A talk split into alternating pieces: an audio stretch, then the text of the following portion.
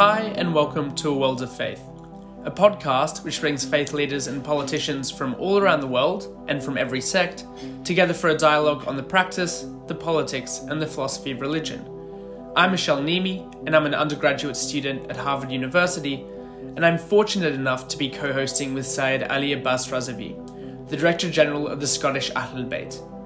Tonight, we welcome to the show Miss Audrey Kitagawa the chair of the Board of Trustees of the Parliament of World Religions, and the former advisor to the Office of the Special Representative of the Secretary General for Children and Armed Conflict at the United Nations. In this episode, we discuss what we really mean when we talk about the philosophy underpinning interfaith dialogue, whether interfaith can be conceived of as a mechanism for real change or as a theological philosophy, and how the interfaith practitioner may respond to religious doctrines which are hostile to embracing other religions on their own terms.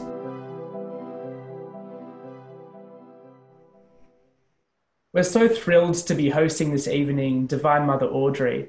Firstly, before we delve into the dialectics and the mechanics of interreligious dialogue, we would love to have a sense of your motivation for embedding yourself in and developing the interfaith space and the ways in which you've done so over time you so very much, Michel, and also to Imam Razawi for this privilege and opportunity to do this podcast. I want to be, uh, share that uh, I pretty much grew up in the interfaith space and uh, originally born and raised in Honolulu, Hawaii, of parents who were of the Buddhist and Shintoist persuasion, which is uh, not unusual for Japanese families where Buddhism and Shintoism are considered to be copacetic religions. Shintoism is indigenous to Japan. And the very brief history is that the first emperor of Japan, Jimmu Tenno, arose from the sun goddess Amaterasu. And this immediately gave the emperor and his lineage following thereafter divine status. So one could not even look upon, if you're a commoner, you could not even cast your eyes upon the emperor. And it was not until World War II and Japan lost the war that people began to accept that the emperor was a human being. So uh, with respect to the Japanese migration to Honolulu, Hawaii, many of them came as contract laborers to work in the fields. At that time, during the Meiji era, Japan had universal education. So many of the uh, Japanese people had some, you know, modicum of education already. Um, I would say that my maternal grandmother was probably an exception since she was illiterate. So in any event, uh, you know, over time, because we came into Hawaii in enclaves of commonality with people from Japan, and these communities were built with, uh, you know, Japanese people. So you had these huge enclaves of the Japanese people working the fields and trying to, um, you know, sustain themselves. So, that in and of itself was a very interesting history. Hawaii is known to be a very multicultural, multi ethnic, and multi religious uh, state. It is now a, a, state of the 50, is a 50th state of the United States. And you had contract laborers coming in not only from Japan, but the Philippines and uh, China, Korea, and of course, with the advent of the Vietnam War, you had a lot of people coming in from Vietnam as well. So uh, when I was little, uh, we certainly went to the Shinto shrine for specific purposes. Like every New Year's, you go there to get the blessing of the Shinto priest. Uh, the Buddhist temple was used for, or you visited, um, at least in my childhood, uh, for ceremonial purposes, uh, mostly at that time funerals. My mother was a very devout Buddhist, and uh, also, but in our home, there's two altars the altar for Shintoism and the altar for Buddhism. And many Japanese households had those two altars. They do not see it as conflicting religions at all. Uh, then we moved uh, to a location where it was very convenient, right across the street was a Christian church. And my mother especially believed that the children should have a strong spiritual grounding. So she sent us across the street. And so I grew up with the stories of Jesus and the First Testament and the New, uh, the Old Testament and the New Testament. And so most of my childhood understanding of what it is to lead the good spiritual life actually came from Christianity. Then my um, I went to a university, a private university in California, that was founded by um, a Catholic, a Protestant, and a Jew, and uh, it continues to be a private university today. And then I w- went away to a Jesuit law school. So I've always had this influence of different faiths. And of course, I studied religion, philosophy, etc., as an undergraduate. So, and of course, when you become a lawyer, you study the U.S. Constitution and you know the different amendments to the Constitution, and of course, the First Amendment of the separation of the church and state. And of course, many nonprofits in the U.S. Uh, have specific prohibitions against becoming political. So, uh, this is a very a wonderful background to have the diverse samplings of different uh, religious uh, communities and teachings, etc. And uh, with respect to my being the chair now of the Parliament of the World's Religions, uh, you know, the Parliament was made quite famous at its inaugural convening through the powerful speech of Swami Vivekananda, who was the beloved disciple of Paramahansa Sri Ramakrishna, who is considered by Time magazine to be the avatar of the century. So he basically uh, led the way. He said, I am the string running through all the pearls, the pearls being the individual religions, in meaning symbolically this interfaith world where we recognize the sacredness of all the different pathways to the one great God. And so there is an inherent respect for all the different pathways, knowing that the true sacred teachings would lead us to that state of understanding of our eternal, immortal union with the divine. So um, this uh, Sri Ramakrishna was given to me as my chosen ideal by my beloved spiritual mother, and uh, who we all called Divine Mother.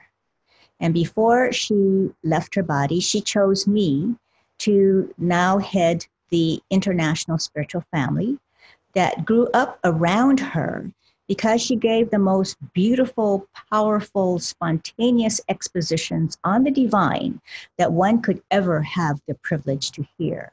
And she spoke in a language that was at once uplifting and unique. I mean, I never heard such languaging of the divine in my life.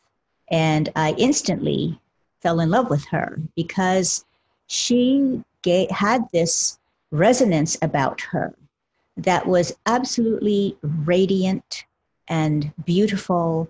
But what she was giving to me of what she was saying went right into my heart.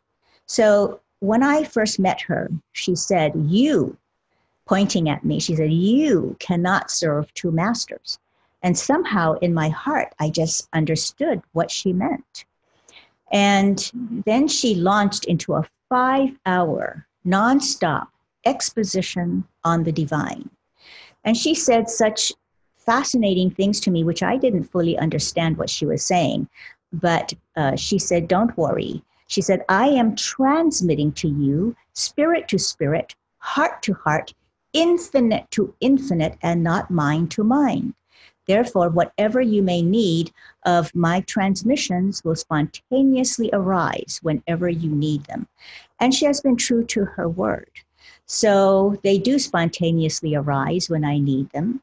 And so, in any event, it seemed very natural with my chosen ideal being Sri Ramakrishna and Sri Ramakrishna's uh, beloved disciple, Swami Vivekananda, giving this rousing speech um, at the inaugural convening of the Parliament of the World's Religions, where he stood up and addressed sisters and brothers of America. And he had a huge um, ovation, a standing ovation for several minutes. So this kind of uh, in you know history, my own personal history interweaving uh, with what I'm doing now seems to just be a natural unfolding. So um, now I'm the chair of the Parliament of the World's Religions, and of course, with that inaugural convening helped to launch the interfaith movement. And today we have a very vibrant interfaith global community. And um, I would say that that uh, inaugural convening has spawned uh, so many wonderful initiatives that model all of the different pathways coming together to engage in interreligious dialogue and more and more in common projects that speak to our activism that actually transcends any particular religion but express becomes expressions of our goodwill to work together to join hands together to create uh, this sense of cooperation and mutual engagement to address challenges so we do not even have to get to the ideological divides you know the scriptural differences, but we fully understand that people of goodwill, seeing a challenge, must come together, work together to create solutions for the betterment of humanity. And that is what, you know, in, in a very small way, I hope the Parliament will be able to express and uh, you know the what I am able to share uh, within our own spiritual community as well. Mm. Thank you so much, Divine Mother, for that insight into your heritage, your life at the interplay of so many faith traditions, and so beautifully reconciled now in the work you do. Picking up on that note of inherent respect and ontological unity as expressed by the Avatar, and as, in, as is indeed present in such concepts as Tawhid in Islam, Trinitarian unity in Christianity, I wanted to approach the philosophy of interfaith exchange, which you touched on towards the end. One of the prevailing critiques of the term interfaith or interreligion is that it's ascribed to almost any encounter between members of different faiths and is more in that way a static phenomenon than it is a logic or philosophy with a mechanism or with a stated goal. So I was hoping to tease out with both you and Sayed this logic. For example, do you think we should conceive as interfaith at all as a form of exegesis whereby we interpret religious texts. I know towards the end you're mentioning that we don't even need to touch that scriptural aspect, but maybe there is some sort of way to use that in, in interreligious dialogue. Or do you consider it more through a secular lens of mutual toleration, of non interference, in the same way you might multiculturalism? Or are you fine, for example, with it being broad stroke, the sum of many contextually dependent methods and aims? How should we think about interfaith exchange? So, are you asking me first or Imam Razawi? Shall we start with you, Divine Mother? Okay. Um, rather than go into this, you know, logical uh, discussion about, you know, uh, the um, interreligious dialogue and the text, etc., I really feel that in contemporary times, what we're facing with now, um, that this kind of uh, analysis, so to speak, of uh, our religious engagement or our engagement with different religious communities, whether it be in interreligious dialogue and interfaith work, not be an academic conversation. But I think that we can recognize that various religions and teachings come with certain common morality and understanding of common morality. And that is that as you know, and it goes to the eternal, uh, perennial question who am I? And this common morality seeks to be able to help us know uh, what does it mean to be a fully authentic human being And I think all the sacred texts ultimately have a common ground of understanding, and that is that God is a God of love, and that we are all children of God. And, you know, this is something that we almost are born with this understanding that inherently within ourselves, in the coming from the divine source, having this divine gift of life, actually creates immediately this common ground, this common feature of a common ethic. And some would call it the voice of conscience. So we know, even as children, if we have done something that has violated our conscience, we know it instantly. And it's not as if we have gone to, you know, gather any kind of PhD degree in scriptures or understanding. It is an inherent consciousness that is given to us that comes from the divine source that has given us this gift of life. And almost drilled in an inherent component of that divine life is this divine understanding and knowing that we are born with, that there is a common understanding that what it means to be good is to understand that we do not behave in a way that inflicts harm upon others. Now, the various scriptures will give expressions to these teachings. Like in the Old Testament, you have the Ten Commandments Thou shalt not lie, thou shalt not steal, thou shalt not covet thy neighbor's wife, etc., etc., etc. And um, the sacred texts all point to the essence of this a kind of conduct that we should embrace that would ultimately translate into our becoming better people and living in alignment with who we truly are in reality. And this is the reality, and I'm talking about a capital R, that is devoid of the sense of individuation and uh, separate identities that when we take on form and structure, we immediately begin to identify with the self as being that form and structure. And what the sacred text tries to help us to understand that in the transcendental state that transcends form and structure and identities of any kind is this pure essence of the divine that is pure and perfect unconditional love. And moving from that wellspring of infinite love is what ultimately will help us to be able to address the common challenges that we see that arise out of this identification of the particularization of form and structure that creates so many of the problems that we see in the manifest world. One of the powerful things that my spiritual mother told me. She said that the mind is not real, only God is real. The body is not real, only God is real. Everything that changes is not real, only God is real. Everything in the external world changes. And so that's a very powerful statement and I, you know, in in my own uh, delving deep within myself, I have had the direct experience of her transmissions to me. And I can say very truthfully that I have authenticated through my own personal experience the truth of these transmissions.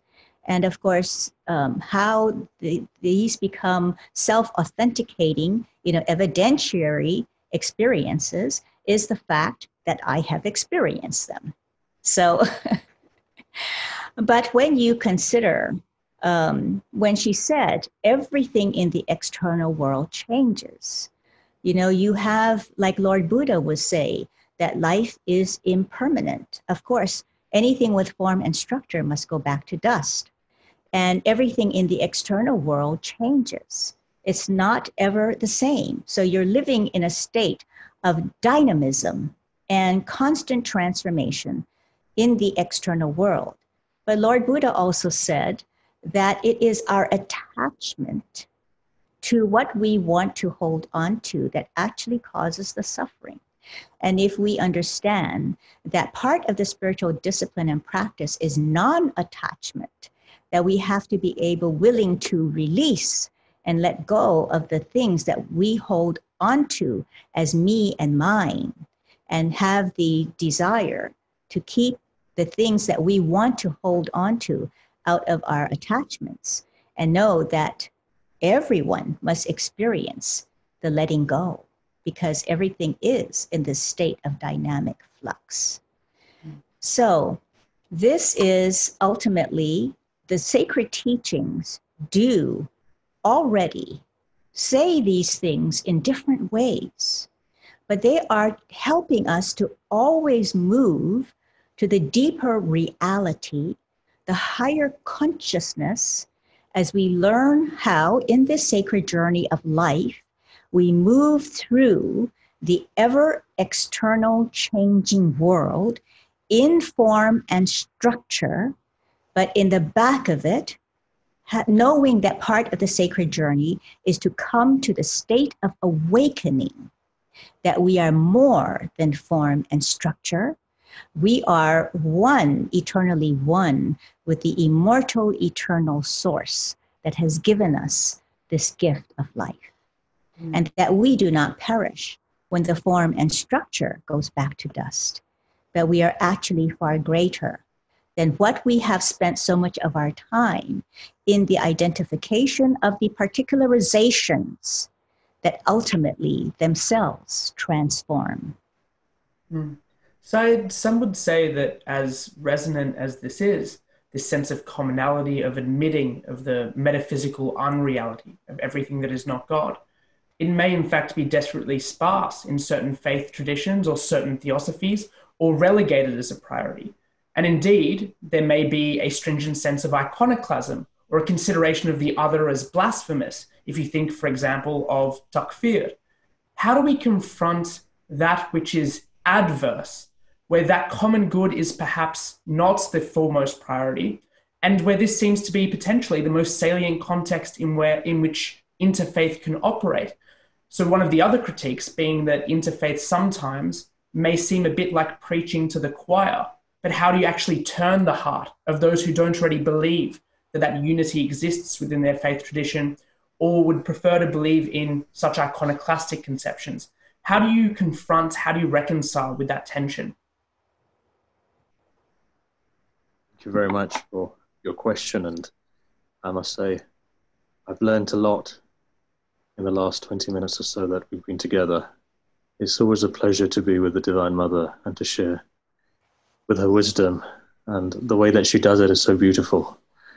Um, coming to your question, and again, I, I'm not as eloquent as the Divine Mother is, um, but what I will do is just from my own perspective, I find that interreligious dialogue or interfaith is something which is necessary. I feel that in, as a product of the 20th century, what we found was that there was a separation, complete separation of religion, and in fact, a downplay or downgrade of religion. And then what you also find is that certain religions are quite exclusive. And one does find that within um, some of the major religions, uh, there are tendencies in particular conservative circles to be exclusive. However, how do you live in a world which is so cosmopolitan in many ways, and at the same time, in a world which has come together to a global village without knowing one another. And I find that today people don't know one another. Um, and I guess you find so much tension um, that it takes for the religious communities really to start dialogue.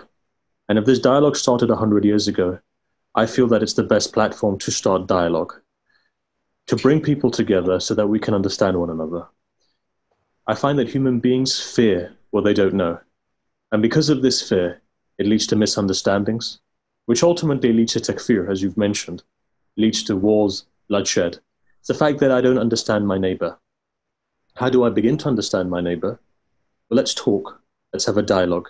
Let's come to know one another. The human touch. You mentioned theology. There's space for theological dialogue within interreligious dialogue. There's also space, I feel, for scriptural reasoning. And for the last 10 years or so, you've seen people coming together to study scripture together. Um, and that's passages from all, all types of scriptures to look at the commonalities. What do our common scriptures say? And I found that 99% of the time, we actually are saying the same thing, but from a different lens. And why is this? Well, essentially, to go back, the absolute is absolute. For the absolute to make the other requires a huge change. As absolute, as absolute existence, for you to make something else means that you've actually taken yourself to a different position. And within, I guess, within mysticism in Islam, they use the term ta'ayun, which basically means delimitation. God delimited himself or herself. God is a gender, the absolute being in and of itself, delimited and then manifested. And then from there, you have different levels of reality which are created. Existence, therefore, is of different grades. It's more dense the closer you get to God, and it becomes less dense as you go towards creation of the physical world. The reason why we suffer in the physical world is because of the limitations of matter. You've been confined, but your soul is absolute. Is there a bifurcation? I don't think so. Your soul, in and of itself, is a manifestation of the divine and it's been created absolutely. Your desires are absolute and your wants are absolute, but you're restricted. And the minute you become restricted in anything, you start to suffer. And so, therefore, one finds is that human beings do suffer. And because of this suffering, I guess, and because of the fact that we are restricted, what one finds is that we find chaos. And also, what we find is that from suffering leads to pain and wars and trials and tribulations that humanity faces. And all of these things are moving, they're in flux and they're changing. The one thing is, is that we as a humanity are one and we're stable. And there is an essence, because look, if there's 7 billion of us in the world, each one of us has taken from existence to become existence. And that absolute existence is God. But because God, in his absolute sense, required manifestation for this physical world to come into play, because you're delimiting God, what one then finds is that as children of God or as, as the image of God, each one of us is a different image, is a different reflection. And for us to truly understand the absolute requires also for us to begin to understand one another. Because we may have a particular image of God, but somebody else has another dimension that we don't understand. This is why I do find sometimes that when scholars do sit together and they study scriptural scripture together, what is known as scriptural reasoning, the same text. So, to give you an example, you've got the Old Testament, which is holy to both Jews and Christians. And when one verse of that, you see one perspective from a Christian side and one from a Jewish side, it really tells you that there's something more than just one dimension. And because we are so diverse as humanity, we do require to come together to converse, to talk to one another. Because ultimately speaking, if truth, the absolute truth is one, and that is the divine. And everything else, one could say, is Maya in many ways. Maybe, an, as we say, an illusion. Um, God is real. Everything else perishes. And this is why there's a verse of the Quran that says that only the face of God remains, everything else perishes. But what does the face of God really mean? Now, for a Muslim, God doesn't have a face in its absolute sense because absolute is absolute horizontally and vertically, so you can't delimit something. But what the face of God really means is a face gives recognition. And we find that those people who are spiritually inclined or spiritual masters are essentially faces of God. And the reason being is this because when the divine flows, you come to recognize God through that person or that entity. They become a medium for you to understand God the love of God to come to you. So, to give you an example, what is Jesus essentially? When Jesus is giving this love, and he's standing on the Sermon on the Mount, and he's expressing really a worldview of how human beings should be and how we should behave. What is Jesus really giving? Jesus is giving an element of the absolute divine to humanity. And so, in this way, we come to understand the divine. For if it wasn't for these people who act as a medium, we would not understand truly what the absolute is. And so, to come back, religious, I think, interreligious dialogue or interfaith dialogue is extremely important. What you find is that diversity comes together, multiplicity in a state of unity. And I feel that that's very important. So, to have these dialogues is important. Now, to come back to, for those people who say, what's the purpose? Well, the purpose is that I'm developing friendships, I'm coming to know myself, I'm exploring, I'm becoming a better person. Sometimes it requires for the individual to become a better person, then to change humanity. There's no point us being deficient and empty. What are you going to give somebody when you yourself are empty?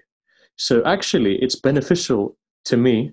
And because of that, I can then become a more wholesome person to benefit other people.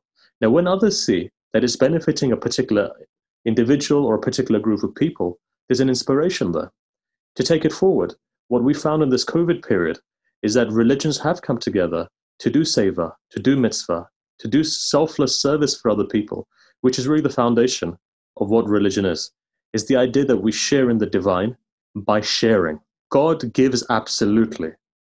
And we shouldn't be human beings who think to ourselves that, look, we're giving something to someone for wanting something back. What religion teaches us is selflessness. And when we become selfless, we start becoming divine. So I do believe that there is a huge scope. There is this, what we call virtue ethics. Each one of us really believes in virtue. To give you an example, kindness is good. God is kind. We have it innately. You see a child, maybe two years old, maybe three years old, when they're together playing, you see acts of kindness and you can feel that they're feeling happy.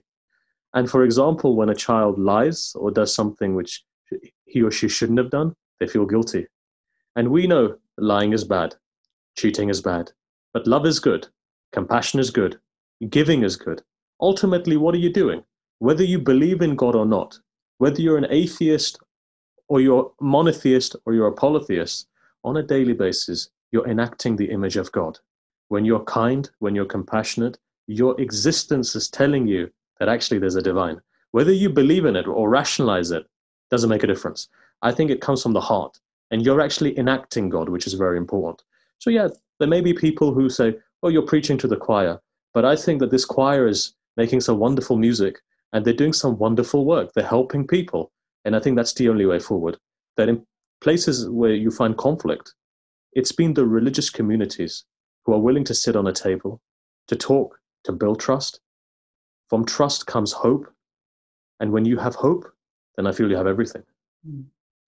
Catching this conversation, then, Divine Mother, in terms of your experience as former advisor to the Office of Special Representative of the Secretary General for Children and Armed Conflict at the United Nations, did you find an explicit space for interreligious dialogue mitigating the most violent excesses of, for example, armed sectarian conflict?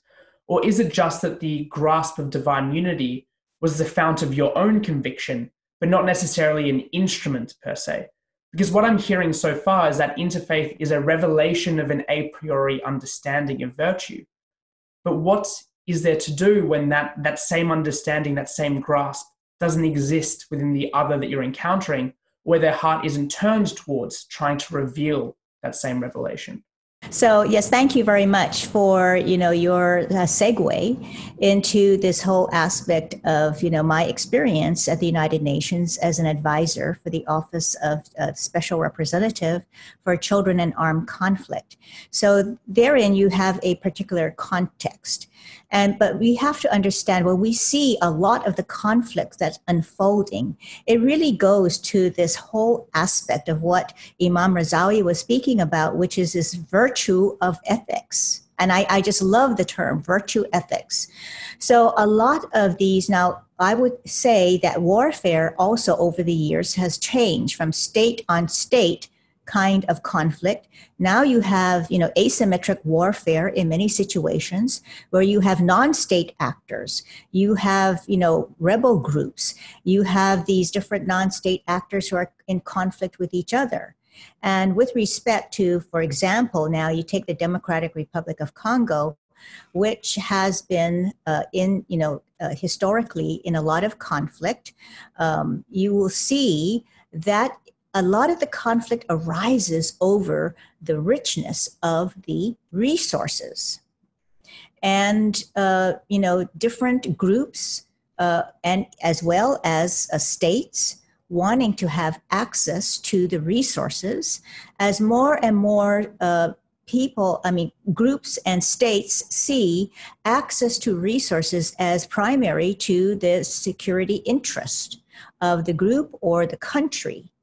So um, I'm, I'm having in mind the particular situation of the Democratic Republic of Congo.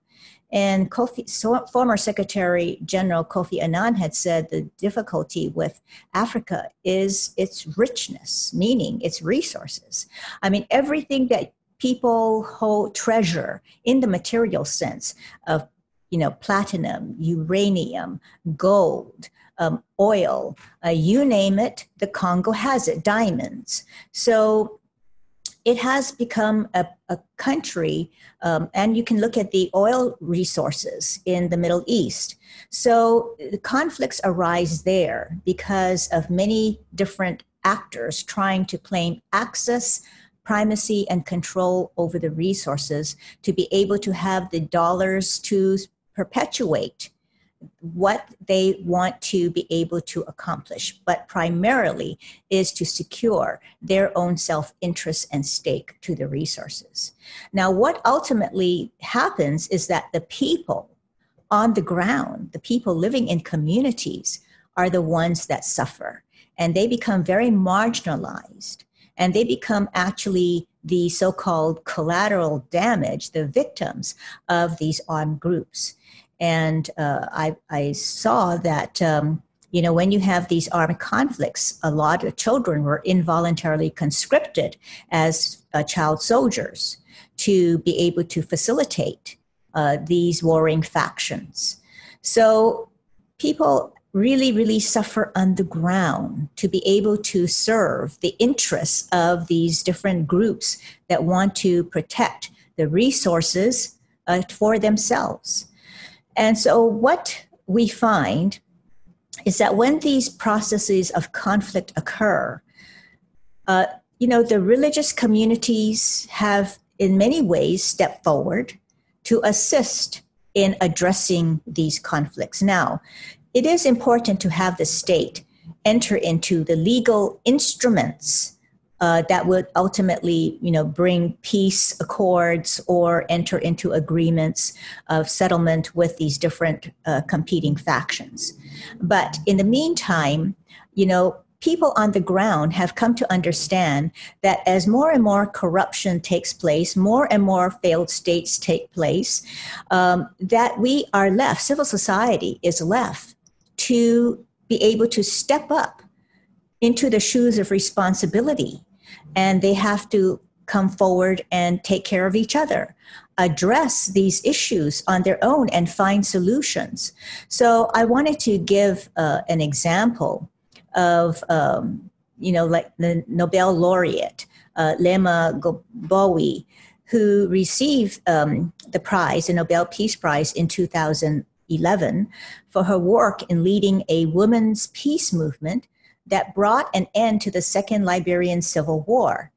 And uh, she shared the prize with two other women, uh, her fellow uh, Liberian, Ellen Johnson Sirleaf, who, was, who became the president of the country, and uh, Tawakkol uh, Karman from Yemen. So these were conflict countries. The three women shared the Nobel Peace Prize that year. And in recounting Leymah's uh, story, you know, she was born in central Liberia and she was living with her parents and sisters in the capital of Monrovia when the first Liberian Civil War came to her doorstep. And these are her words. Uh, she said, All of a sudden, one July morning, I wake up at 17, she's 17 years old, going to the university to fulfill my dream of becoming a medical doctor and fighting erupted. So, witnessing the effects of war on the Liberians, she decided to train as a trauma counselor to treat former child soldiers. And then the second Civil War broke out in 1999. And, you know, rape had become a weapon of war. So the brutality and the raping of the women as weapons of war with a country that already had, you know, prior history of conflict. So Leymah decided that she was going to mobilize an interreligious coalition of Christian and Muslim women and organize the Women of Liberia Mass Action for Peace movement. So, through her leadership, thousands of women, and I, and I stress the women again because I firmly believe that women will become powerful agents of transformation for a better future.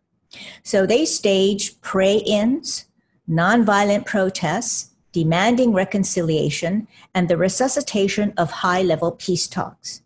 And this pressure pushed President Charles Taylor into exile and smoothed the path for the election of Africa's first female head of state. And that was uh, Ellen Johnson Sirleaf, who became the president. And what Leymah demonstrated was the power of social cohesion and relationship building in the face of political unrest and social turmoil. And she uh, speaks internationally now, advocating for women's high level inclusion in conflict resolution. So, the role of women I would want to put on the table today is absolutely critical to peace processes. And when you think of the women, they were mothers, and they did not want their children to have to suffer as they did in the throes of conflict. And when she was asked how she found her courage to become a peace activist, because peace activists, people who are trying to create transformation, often suffer very greatly. And she said, When you've lived true fear for so long, you have nothing to be afraid of. I tell people I was 17 when the war started in Liberia. I was 31 when we started protesting. I have taken enough dosage of fear that I have gotten immune to fear. And it is time to stand up, sisters, she said, and do some of the most unthinkable things because we have the power to turn our upside down world right. And, you know, I remember watching Leymah on the Tyler Perry show one evening, and I could see that she was a woman of deep faith. She was able to quote the Bible. And one of the passages that she quoted that really struck me was from 2 Timothy 1 7 from the New Testament. And it said, For God hath not given us the spirit of fear, but of power and love and a sound mind. And Imam Razawi had spoken earlier about fear. And this fear actually comes about, I would posit today, from this sense of self identification that has alienated you from your connection and understanding of your true reality, that you are you know a like my spiritual mother said you are a perfect child of god immortal eternal and already in god's light already in god's light. So this is this loss of the remembrance of our true nature that causes fear, that causes this aspect of needing to not only have self-preservation and to, you know, give rise to self-interest, but also gives rise to this hierarchical structures of, like uh, Imam Razawi had spoken earlier, the exclusivity in religion. So, what this unfolds is the processes that actually creates marginalization where you can then create a narrative of dehumanization. And then because your the enemies that you create are no longer human beings that you can take the next step to with impunity eradicate them from the face of the earth because they are no longer people So these processes that we have seen over and over again throughout the march of history of what happens when you lose your remembrance and connection to the divine source that is, from my own direct experience now, pure and perfect unconditional love.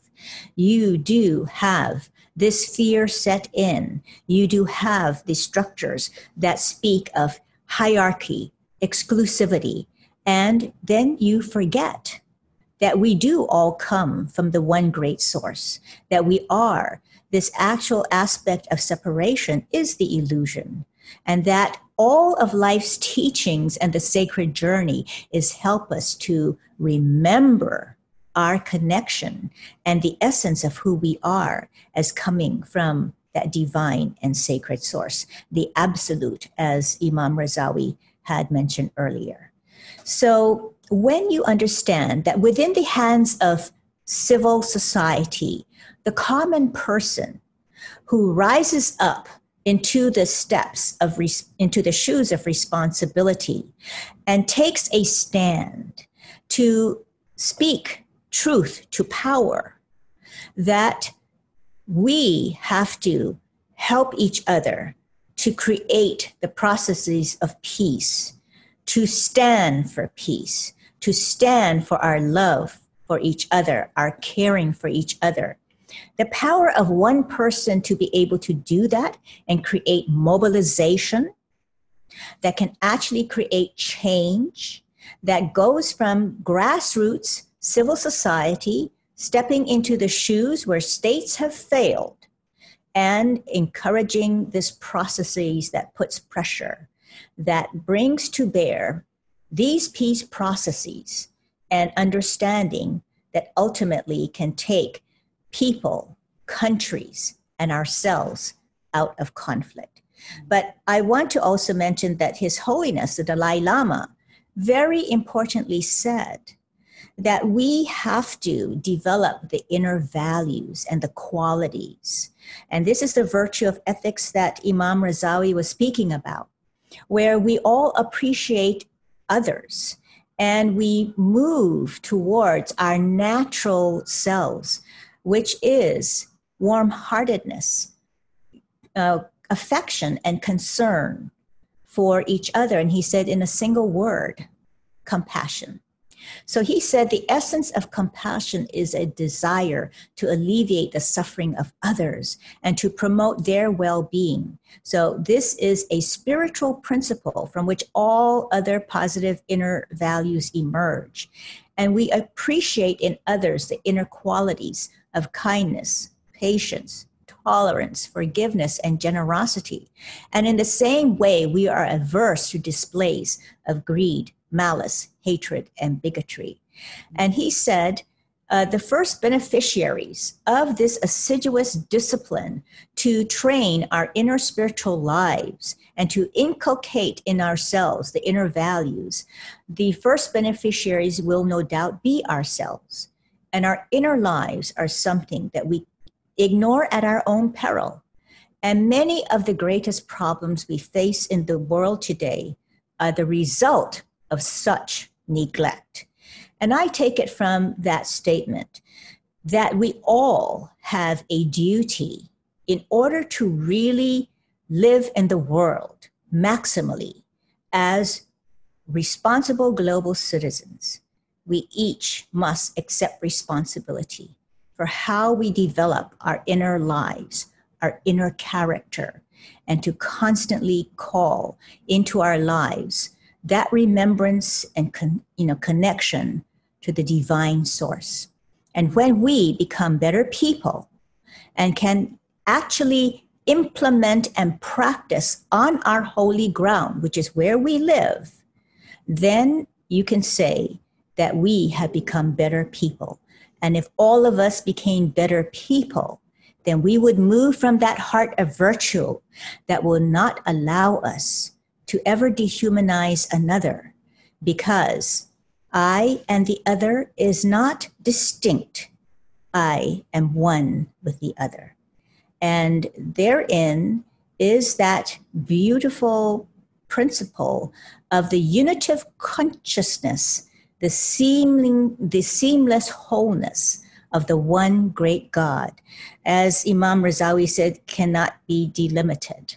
So it is only the construction of the mind when we take on form and structure to deconstruct ourselves and our mental processes and the fragmentations of the mind and the perceptual field limited by the five senses and the five elements, that our true wisdom can ultimately arise.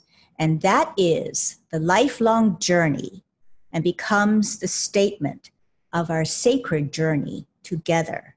And what legacy do we wish to leave behind of our brief time that we danced here upon the earth?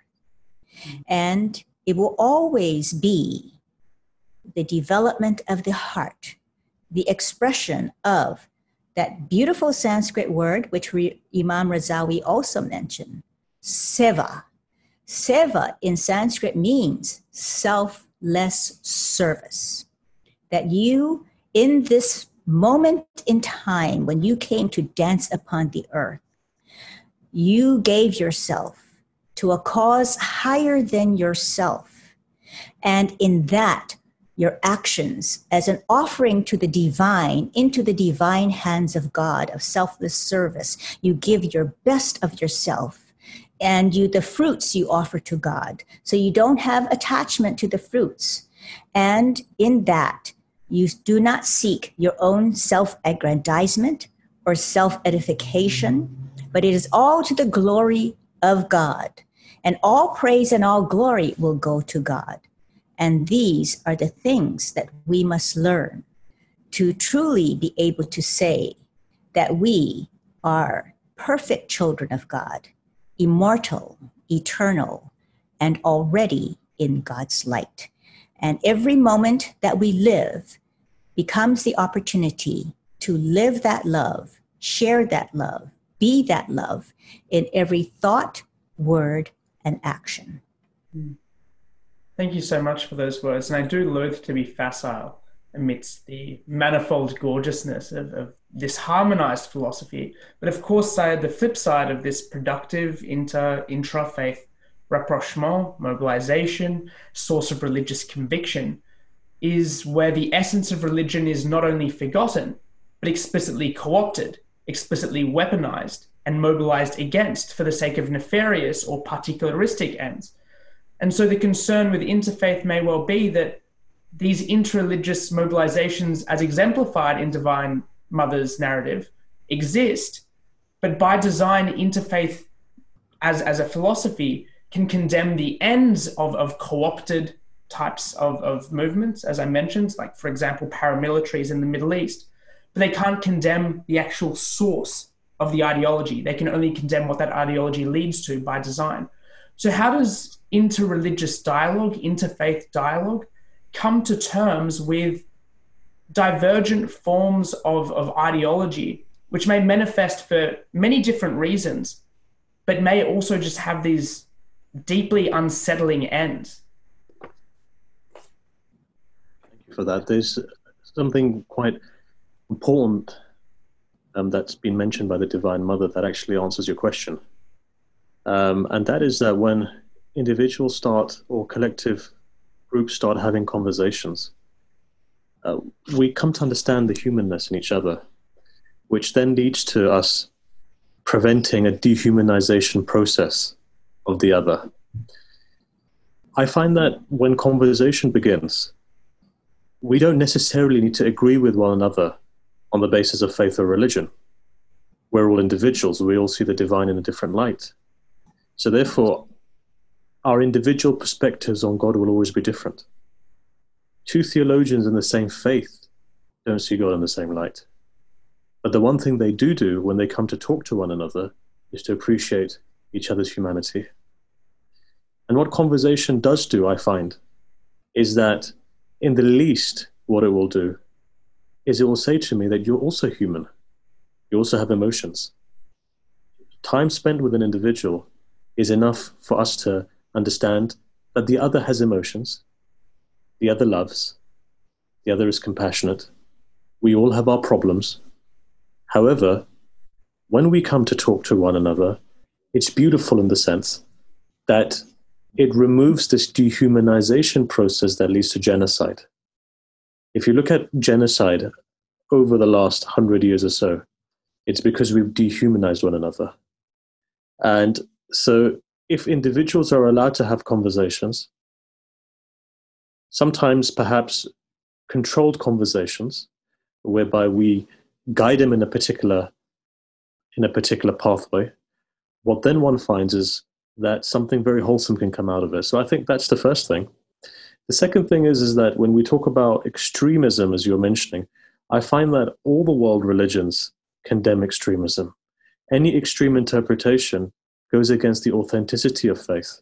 And I do find that sometimes it actually helps for somebody from the outside to give a helping hand so that internally we're able to, with the support of our friends, tackle extremism or fundamentalism. Again, you mentioned the Middle East. See, the Middle East, yes, it may be in many ways a religious conflict, but I think it's deeply rooted in politics, in culture. And for many of these things, it's not one lens. It's very easy to use God's name. And the reason being is this that when I use God's name, then you can't question me after that. So the idea is God is absolute. And so therefore, God's judgment is absolute. But I can't advocate for God. And for many of the conflicts that you find in the world, they're, inter, they're interlinked in, in certain ways. It's like a tapestry, it's very difficult. Religion may be one thread, but there are other issues as well. It could be tribal, it could be cultural.